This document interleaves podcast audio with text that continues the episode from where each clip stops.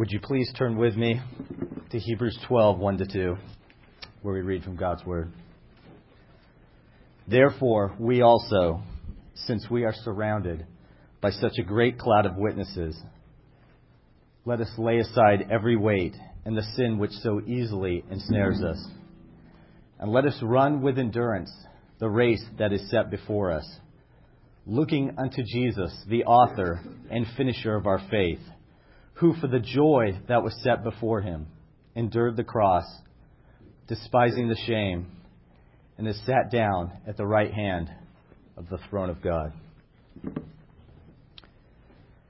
Heavenly Father, you are the one who opens the eyes to see. You open the ears to hear. And Lord, I pray today that you would use my unworthy lips to bring your word to penetrate the hearts of those here, so that we would not be just hearers of your word, but doers as well. In Jesus' name I pray. Amen. Now, before I came to Nebraska for the second time, because actually I was born here in this town many years ago, I had heard that everybody here was a Cornhuskers fan, and you could go out on any weekend and everybody would be wearing red and being from Florida, we would be wearing our orange and blue and probably wouldn't stand out so well. But found out that's not always the case. Maybe some tough years for the Huskers out there. Hopefully, I'm not offending anybody. But I know now that, you know, all of us are not big sports fans. And many of us have never tried to run in a race before. But right now, we are all taking part in a real race. We are all striving in a battle which is more important than any sporting event that you could ever watch in television or even participate in.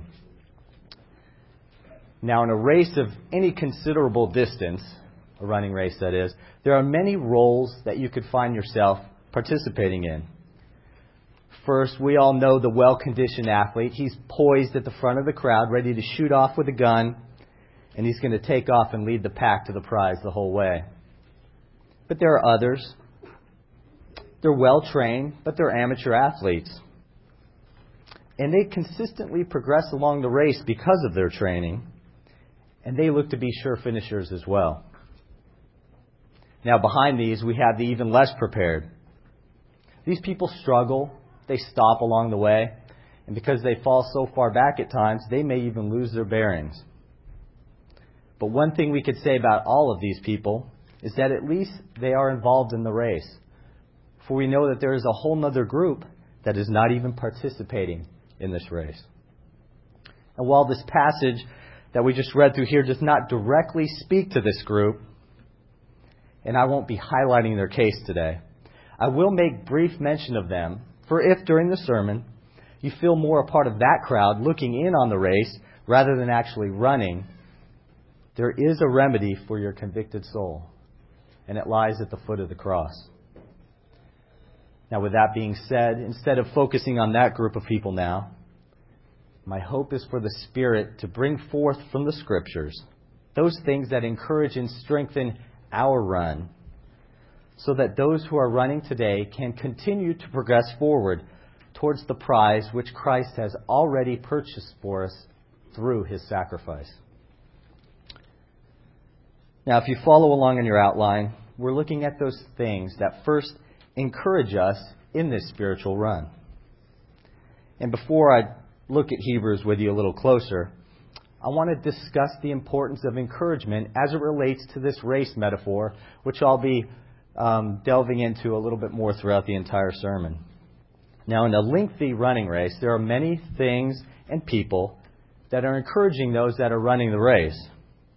You have spectators cheering on the runners, support teams providing verbal and physical support. And of course, there are other runners that are pushing you to your limits along the way. Now, the effect of this is so great that most long distance running training plans never once have you running a full length of that race while you're training. And in fact, your longest practice run is usually about 75% of the total length of that race. Now, one of the main reasons for that is that emotionally, it is much easier to run the race with these support and encouragement features in place. And so running the race to completion is never in question, although you may have never run that distance before in your life. In the same way, the body of Christ, among other things, has been formed by Christ as a means of encouragement to each other so that we can all reach the end of that race that we're on.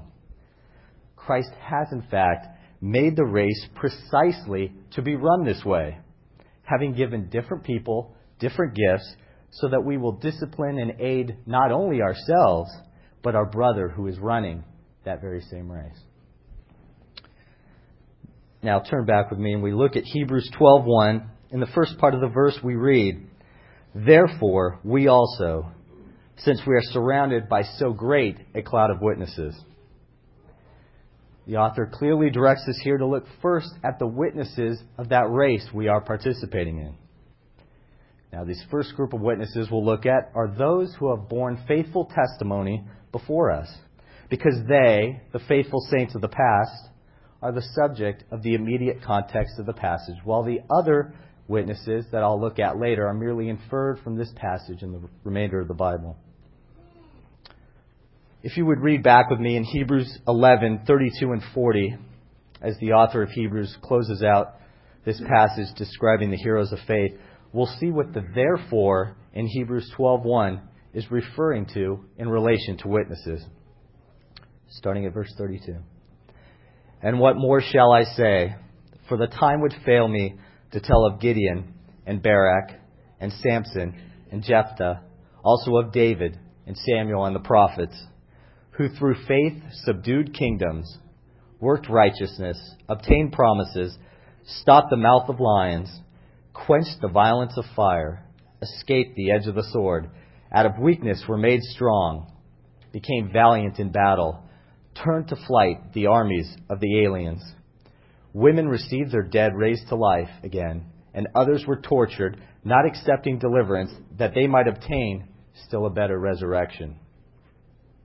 Still others, others had trials of mockings and scourgings, yes, and of chains and imprisonment. They were stoned, they were sawn in two, were tempted, were slain with the sword. They wandered about in sheepskins and goatskins, being destitute, afflicted, tormented, of whom the world was not worthy.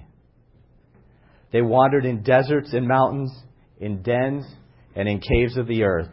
And all these, having obtained a good testimony through faith, did not receive the promise. God having provided something better for us that they should be not be made perfect apart from us. Now, I don't know about you, but every time I read this passage, it, it almost sends shivers up my spine because of what these witnesses of the past went through through their faith. And we see that included in these lists of witnesses are martyrs, and a trait of those martyrs being that they are those for whom the world was not worthy. Think about that a second. For whom the world was not worthy. These people are those who have so forsaken the admiration and the love of the world that even the world itself was not worthy of their presence. It speaks so highly of them and that they have so put off their own life and so put on Christ that they have become as he was, one for whom the world was not worthy.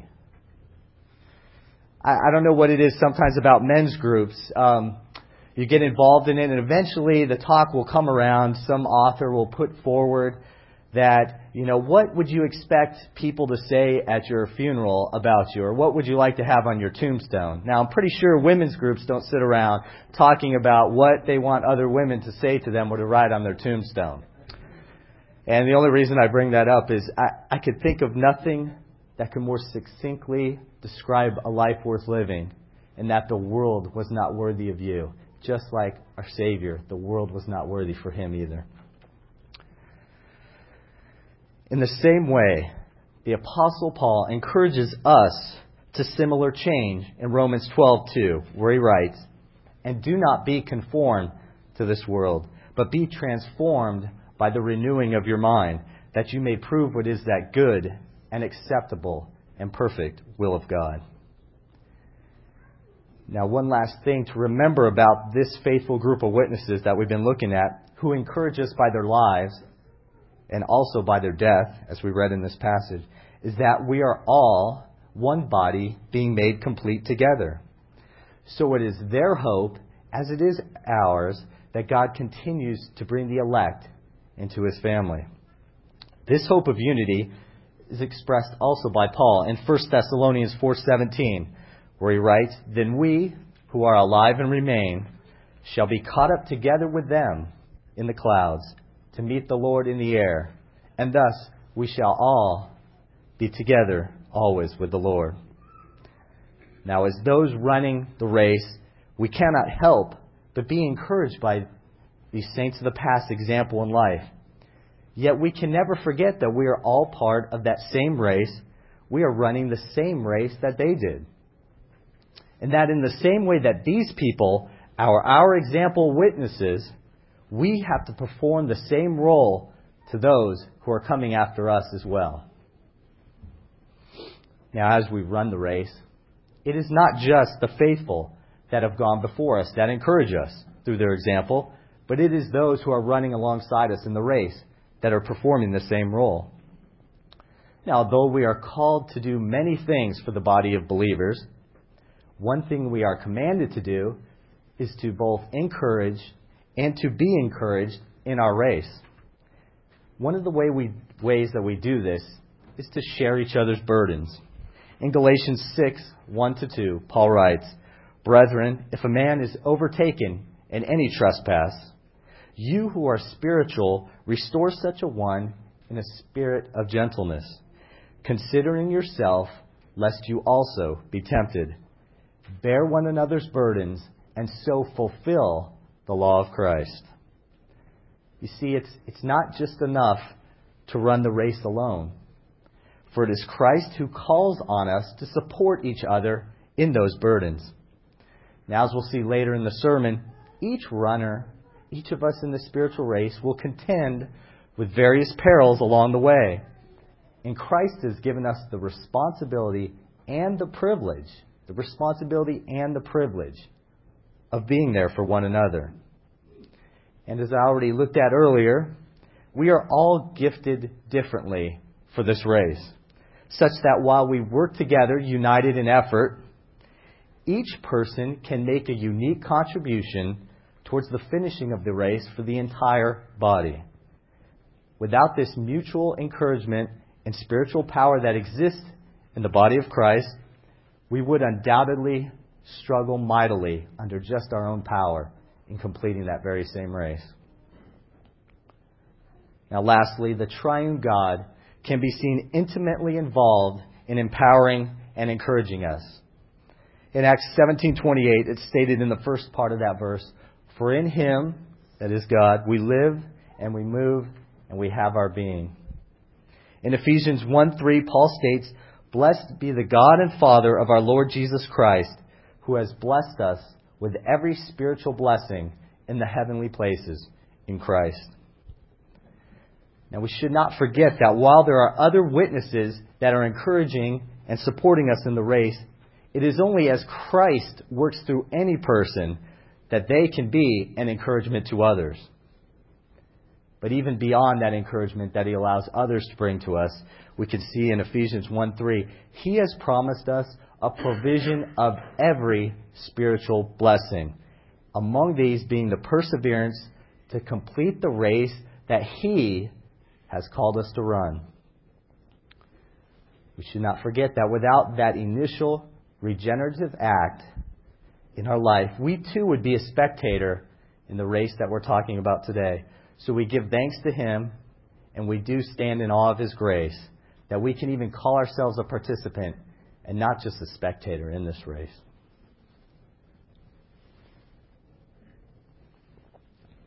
Now, while it is God who calls us to the race, as we have just seen, he doesn't call us to a life of passivity. If I could return back to the race metaphor for a little bit, we should understand that a person training for a long race, let's say something on the length of a marathon, cannot sit by idly in the months prior to the event, but must constantly train their body for the rigors that they expect to meet during that event. Now, while one can definitely attempt to run the race in such a condition, their performance would be, I guess, less than optimal, perhaps even dangerous for some, as would be the walk of a Christian who is undisciplined in their spiritual training and their race. Let us look back at uh, Hebrews 12:1 and finish out the verse where we see the author calling on his readers to lay aside every weight and the sin which so easily ensnares us. And let us run with endurance the race that is set before us. Now, our preparation for the race and our spiritual training, the author points out here, must first be the laying aside of every weight. Now, Ronnie was nice enough to broach this subject a few weeks ago in communion service, if you remember that. And he concentrated heavily on the word weight, but one of the things he said to it, rightly, is that it's difficult to point out specific weights in a person's life because they are usually discerned through self examination under the light of Scripture and aren't always as obvious as we would consider like a blatant public sin.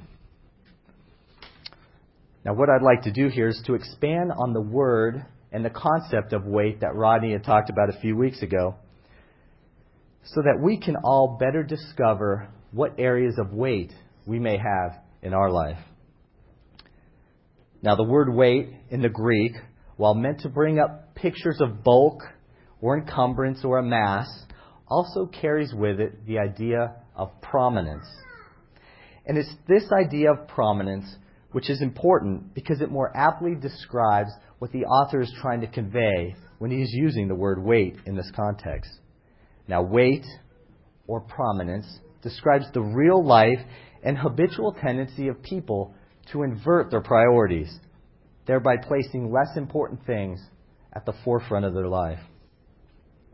Now, these things, while they are not inherently sinful or do not start out as sinful, in themselves are a weight that hold us back from running the race with the endurance that we are capable of, as the author of Hebrews so rightly points out here. Now, if we find ourselves in this situation, Matthew 6:33 at least for me, is a great verse to quickly get you back on track in reprioritizing your life. Matthew states here, But seek first the kingdom of God and his righteousness, and all these things shall be added unto you.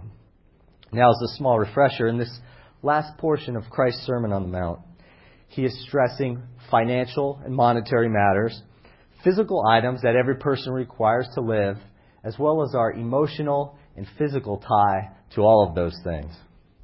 If we look at the Hebrews passage under the light of what Matthew states here, we see that when we invert our priorities, when we place other things before our mind and strive to attain those ends rather than seeking first the kingdom and allowing God to provide for the needs that He has already promised, by doing this, we unnecessarily lay a burden on ourselves that God has already promised to attend to. And thus we hinder our own run by what is a lack of faith. Now, the thought may occur to some, as it has to me in my life, I know, that a little weight, you know, while not optimal, in the end won't stop me from finishing the race or even running half bad compared to others I see around me as if God describes in the Bible our sanctification as a comparative event with other Christians around us. Now, it is sad to say that such an attitude can creep slowly into our minds over time. When the idea of accepting even the slightest extra weight would be scorned by those runners that we've been talking about in a physical race.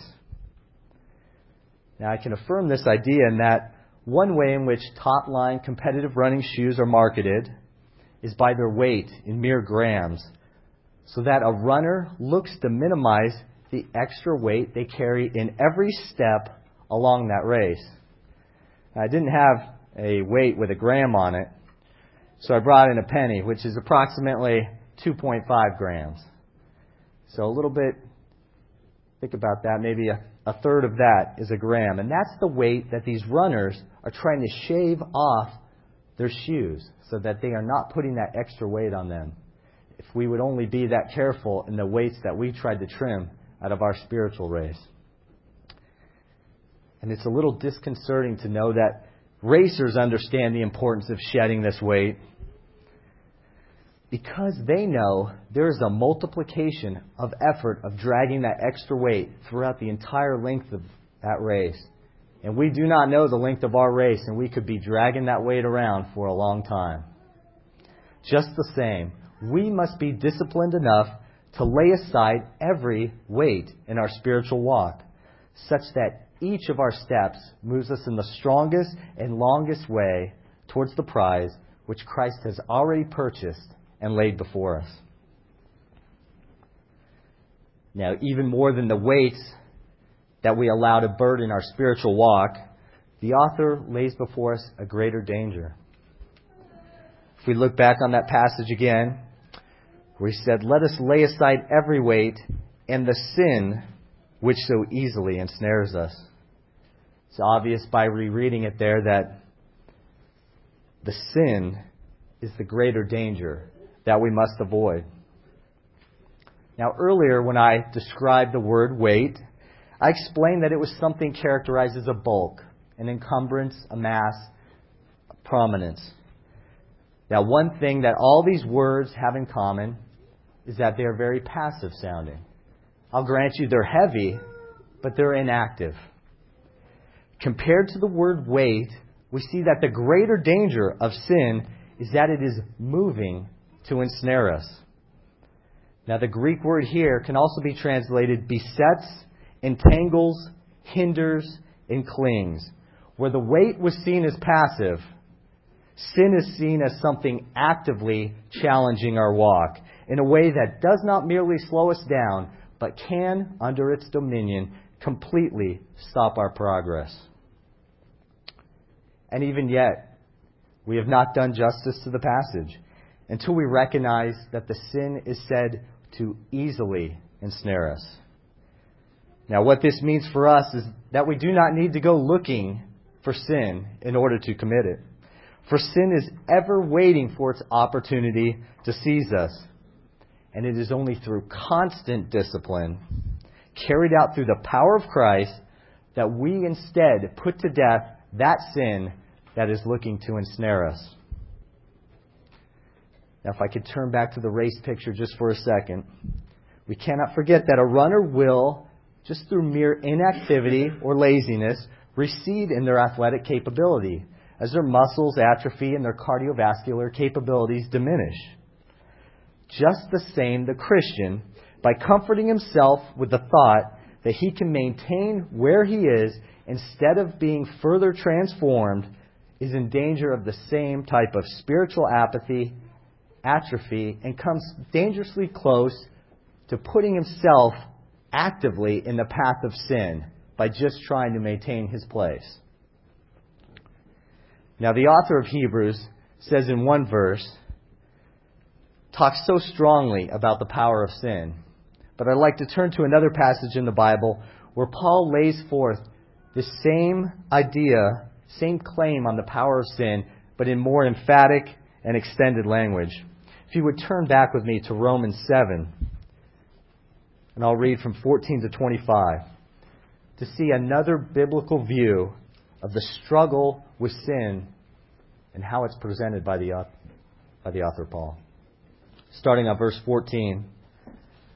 For we know that the law is spiritual, but I am carnal, sold under sin. For what I am doing, I do not understand. For what I will to do, that I do not practice, but what I hate, that I do. If then I do what I will not to do, I agree with the law that it is good. But now it is no longer I who do it, but sin that dwells in me. For I know that in me, that is in my flesh, nothing good dwells. For to will is present with me, but how to perform what is good I do not find. For the good that I will to do, I do not do But the evil I will not to do, that I practice. Now, if I do what I will not to do, it is no longer I who do it, but sin that dwells in me. I find then a law, that evil is present with me, the one who wills to do good. For I delight in the law of God according to the inward man, but I see another law in my members, warring against the law of my mind, bringing me into captivity to the law of sin, which is in my members. O wretched man that I am, who will deliver me from this body of death? Now, we can be thankful after looking at this passage of how Paul describes the battle with sin. We can look at verse 25 where he gives us the answer there. I thank God through Jesus Christ our Lord. So then, with the mind, I myself serve the law of God, but with the flesh, the law of sin. He gives us the answer right there in the passage Jesus Christ. Just as the author of Hebrews here will move from the weight and the sins, and we'll talk about Christ as we get to the next verse. Now, once convinced that we must pursue a life dedicated to laying aside that weight and the sin that we've talked about, we are actually called next to get out and run the race. But the author calls us not just to run the race, but to run it with endurance, something which is best achieved only if we lay aside the weight and the sin that he talked about earlier. The two go hand in hand with one another. Now, the word endurance is often translated here in this passage as patience. But an even more complete or accurate idea here, what the author is looking for is constancy or steadfastness. And an even better definition that I found from the Strong's Electronic Concordance states that in the New Testament, it, endurance, is the characteristic of a man who is not swerved from his deliberate purpose and his loyalty to faith, even by the greatest of trials and sufferings. And this is where I think the author of Hebrews has us running the race. Because you see, he's a realist and he's grounded in the truth of Scripture. He's not buying into that fantastical Christian walk that we see out there sometimes, sometimes in churches, a lot of times in books, on the radio, that stress all the glory and none of the bearing of the cross. Instead, this author doesn't picture an imaginary race where you're running downhill all the time and the wind's always pushing at your back. No, he sees a real spiritual struggle where although we recognize and we train for the hills and other distractions that we find along the way, we have both disciplined our life in the areas of weight and sin and are focused ahead to what should be driving us to the end. Now, I don't want to leave this portion of Scripture without focusing a short time on the word race. Because while the word race and the whole race metaphor fits perfectly well with the examples given here, I know that when I read the word race, as someone who's done just a little bit of running, not a lot, it still brings up a more passive picture than what I believe the author is using by the word he has chosen for race. Now, while a running race surely has an element of physical struggle, it's often seen as a personal struggle, looking to beat your best time, even when you're competing against other athletes. But the word the author uses here for race is also used in the Bible to describe a struggle or a battle. And we should never lose sight of that picture that our spiritual development and our walk is not merely a race, but it is a battle against those things that are fighting against us, such as the sin we talked about earlier. Now, if it sounds like I'm beating to death this difference between passivity and activity in the spiritual walk, you're correct. Because I believe it is only through God empowered activity in our life that we are actually led to the end of the race. I think oftentimes in our walks we find ourselves at different places in life.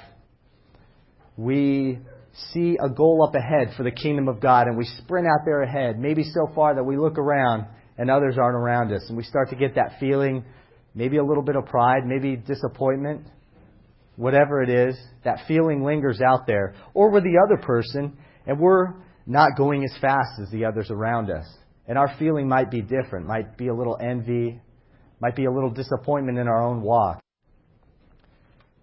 And the problem here is that while feelings are definitely important in what we do, if you run off of mere feelings and not discipline in your life, eventually you're going to hit those highs and you can go a long way, but at some point you're going to hit that low. And if you hit that low and you're burning on just feelings and you're not laying aside the weight and the sin in your life, the outcome will be more than likely that you will just stand still. And if you're standing still, you're a much easier target for sin than you are if you're just moving nice and constant along that race. So keep that in mind for where you are today when you analyze your own life. You know, where are you? Where do you see yourself going? As we'll talk about in this next section of the sermon.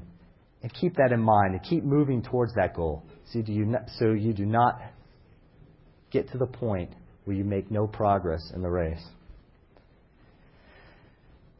Now, there are many things in a physical race that motivate runners. For some, it's money, others, a reward. Many do it just for the satisfaction of completing a difficult feat. But what, as Christians, should drive us onward? What should motivate us to perseverance in the faithful running of this spiritual race? If you would turn with me and look at Hebrews 12:2 here. We see the author write, "Looking unto Jesus, the author and finisher of our faith, who for the joy that was set before him endured the cross, despising the shame, and has sat down at the right hand of the throne of God." Now, I think it's clear here from a cursory reading of that verse that our focus should be on him who has been given all power and dominion and sits at the right hand of God, Jesus Christ. Paul corroborates this view in Colossians 3, where he calls us to look unto Christ and to focus on him. In verse 1 and 2 in that chapter, he writes, If then you were raised with Christ, seek those things which are above, where Christ is, sitting at the right hand of God. Set your affection on the things above, not on the things of the earth. And in Isaiah 45:22, we see written there, "Look unto me and be ye saved. Look unto me and be ye saved, all the ends of the earth, for I am God and there is none else." See where their look was supposed to be. It was on God, for there is no one else who can do what he can. And these are just a couple of examples I pulled out here, but Scripture is replete with the idea that Christ is our example. Christ is our first love, and Christ is He who gave His life so that we could have life in Him. Now, to focus, and here I'm talking about that which drives us forward in all of life, to focus on anything else will eventually end up being sinful idolatry. An idolatry which will lead you away from the finish line of the only race that matters. I think one great example of this, this tendency, is the Israelites in the Old Testament. Where their eyes started focusing on God and they walked with Him, but either sooner or later, depending on the time of where we're talking about in the Old Testament, their eyes drifted down, drifted off the heavens into the earth, onto other nations, onto other people, and eventually onto their religion. And their eyes moved off of God, always with disastrous consequences, which is why we need to heed the warnings provided by their example. Now, the author doesn't merely stop there and ask that we look to Jesus. But he supports his case with the reasons that we should do so. Now, two side notes here. First of all, don't let anyone ever put you into the category with the idea that Christianity is merely a blind leap of faith. For that could be no further from the truth. The author of Hebrews certainly didn't believe that, as we will see his proofs he put forward here. Neither did Peter, where he writes in 1 Peter 3:15, he asks his readers to always be ready to give a defense to everyone who asks you a reason for the hope that is in you. And second, we should not forget the audience that the author here is immediately writing to. This community of Jewish believers, early Jewish believers, had taken the audacious and bold step of turning against everything that was important to them their family, their traditions, their friends. And some of those things could be considered the weights that we talked about earlier are clinging to those things the families, the friends, a religion, a tradition.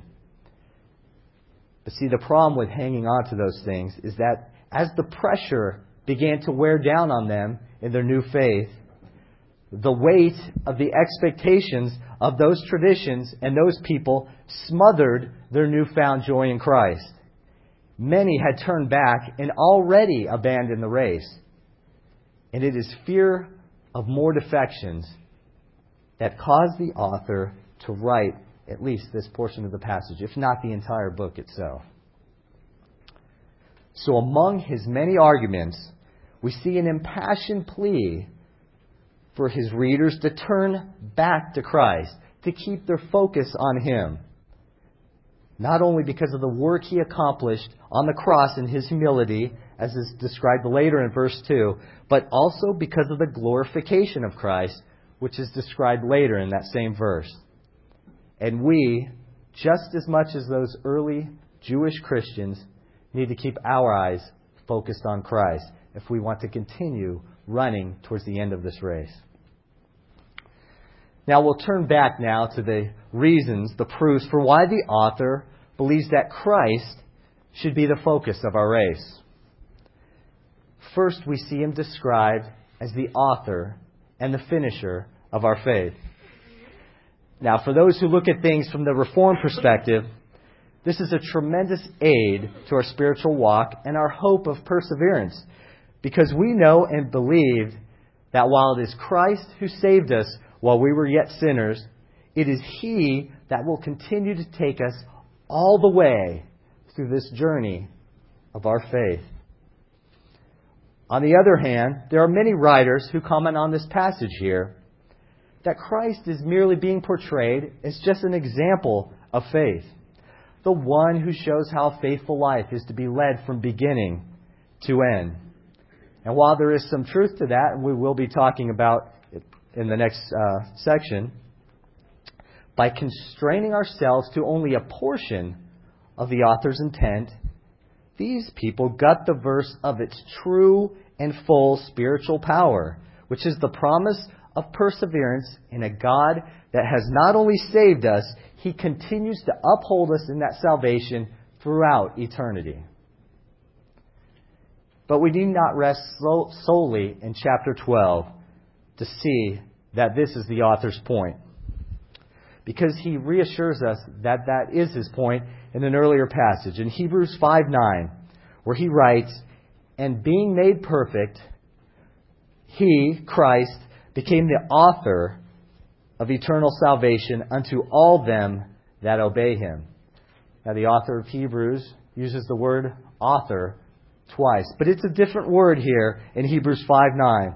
This word here is even more emphatic than the word used in Hebrews 12 as highlighting the causal aspect of the regeneration by Christ and the salvation of man. But Christ is not just called the author of our faith, he is called the finisher as well. And as to the finishing of the race, I found no other way, better way to express it than as Matthew Henry puts it. He writes, He, Christ, is the finisher of our faith. He is the fulfiller and the fulfilling of all Scripture promises and prophecies. He is the perfecter of the canon of Scripture. He is the finisher of grace and of the work of faith with power in the souls of his people. And he is the judge and the rewarder of their faith. He determines who they are that reach the mark, and from him and in him they have the prize. Now, Christ is seen as not only the author and the finisher of our faith, but he is the ultimate example of perseverance or endurance. Now, unlike myself and my family can attest to this, Christ completed all that he did, including his voluntary death, with joy. With joy. And that's one of the places where I'm definitely lacking at. Knowing, among other things, that he was doing the work of the Father in all that he did. Just the same, this should be the mindset of everything we do in life, not just at the high points, but at the low points as well, the deepest struggles. We must keep that joy always before us. Additionally, Christ bore the shame of those closest to him. He endured the terrible humiliation and the pain of the cross, all with joy, because he knew at the end of the day where his focus was on the Father. And in the same way, that's why our focus needs to be always on him. Now, lastly, he drives our perseverance in the race because he sits at the right hand of God, seated in power, having been given all power in heaven and earth. And that enough should strengthen us in our spiritual race, knowing that we are empowered by the God of the world who rules all that exists and brings all things to completion according to his will. We, no less than these early Jewish Christians that the author is writing to here, need not get discouraged. We need not leave the race when weight and sin seems to have the upper hand on us. Because Christ himself went through much worse and endured it all with joy so that he would be both the author and the finisher of our faith. He will not leave us stranded in this race we are on. Now, I asked you in the beginning to picture a race setting and the various people involved in the race. If you remember back, there was the well conditioned athlete, there was the prepared amateur, those who were struggling, and those outside the race. Now, the author of Hebrews did not lay forth this metaphorical picture of a race just to admire his qualities of writing, but he is calling on all of us to take a decisive appraisal of our life. And He is calling us to action. He's calling us to get out and race. He knows that a serious runner will calculate the cost of a training. He will plan that training out, and then he will execute a disciplined life of action if he wants his run to be successful. Now, it took these early Jews no effort at all to revert back to the Judaism that they came out of, just as it takes us no effort at all to go back to the sin in our life. Yet, despite the difficulties involved, we are being called to a life of discipline and a life of laying aside those weights and sins that we find in our own life under the light of Scripture. I think that all of us need to take the challenge that the author is placing before us. We need to examine our life fully. And as a disciplined runner trains his body, we need to train ourselves spiritually. But we have an advantage over that runner in that we complete this race knowing that, unlike him, we don't train under our own power. We don't train for a mere medal trophy, fame, or any other reason, but we train under and in the power of Christ. And we train for an existence that goes far beyond this mere earthly race. Lastly, unlike the runner, we don't merely train for ourselves, but we train so that we can aid the entire body, all of us that are here and out in the world. So I think that we should never get the idea that by spiritually treading water, we are impacting only ourselves. We need to throw that thought out of our minds. Because we are, in effect, not only hindering yourself, your own walk, you're hindering your brother beside you. And eventually, you're hindering even those that come after you that will not have the example that we had of those that the author of Hebrews writes about here. We need to keep all those parties in mind when the thought comes in to our mind that we want to just stay where we're at and not progress forward along the race. Now, all of these things being said about the participants in the race, I earlier promised to slightly mention the other group, and I would be remiss now if I didn't mention them. Because there are some out here, possibly today, that know they are only mere observers of the race. Now, some may be far away. They might not even have known that there was a race going on. But there are others, and they're oh so close. They've bought the clothes. They've bought the shoes. They're standing in line with everybody else, ready to go off with a shot of the gun. But when that gun goes off, they fooled everybody else, but they can't fool themselves because they know they're just looking in on the race. You see, this group of people, they've gotten all ready for the race, but they're standing at the sidelines watching others compete because to them, the struggle that goes on inside the race, the laying aside of the weight and the sin, is not worth the prize that stands at the end.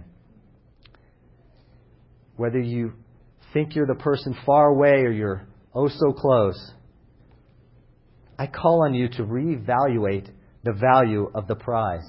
Reevaluate the value of Christ compared to the eternal insignificance of the struggle that you will find in the race. Paul states in 2 Corinthians 4 17 and 18 For our light affliction, which is but for a moment, is working for us a far more exceeding and eternal weight of glory.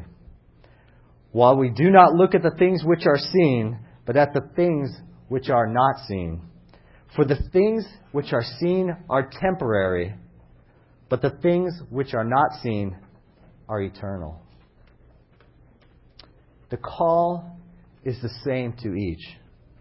Christ is calling on you to focus on Him, to trust in His sacrifice, to live in the faith that He has provided. And He gives Himself, He gives past believers, He gives all of us here to encourage us to persevere and to finish this most important race. Let us go forth and run that race with endurance.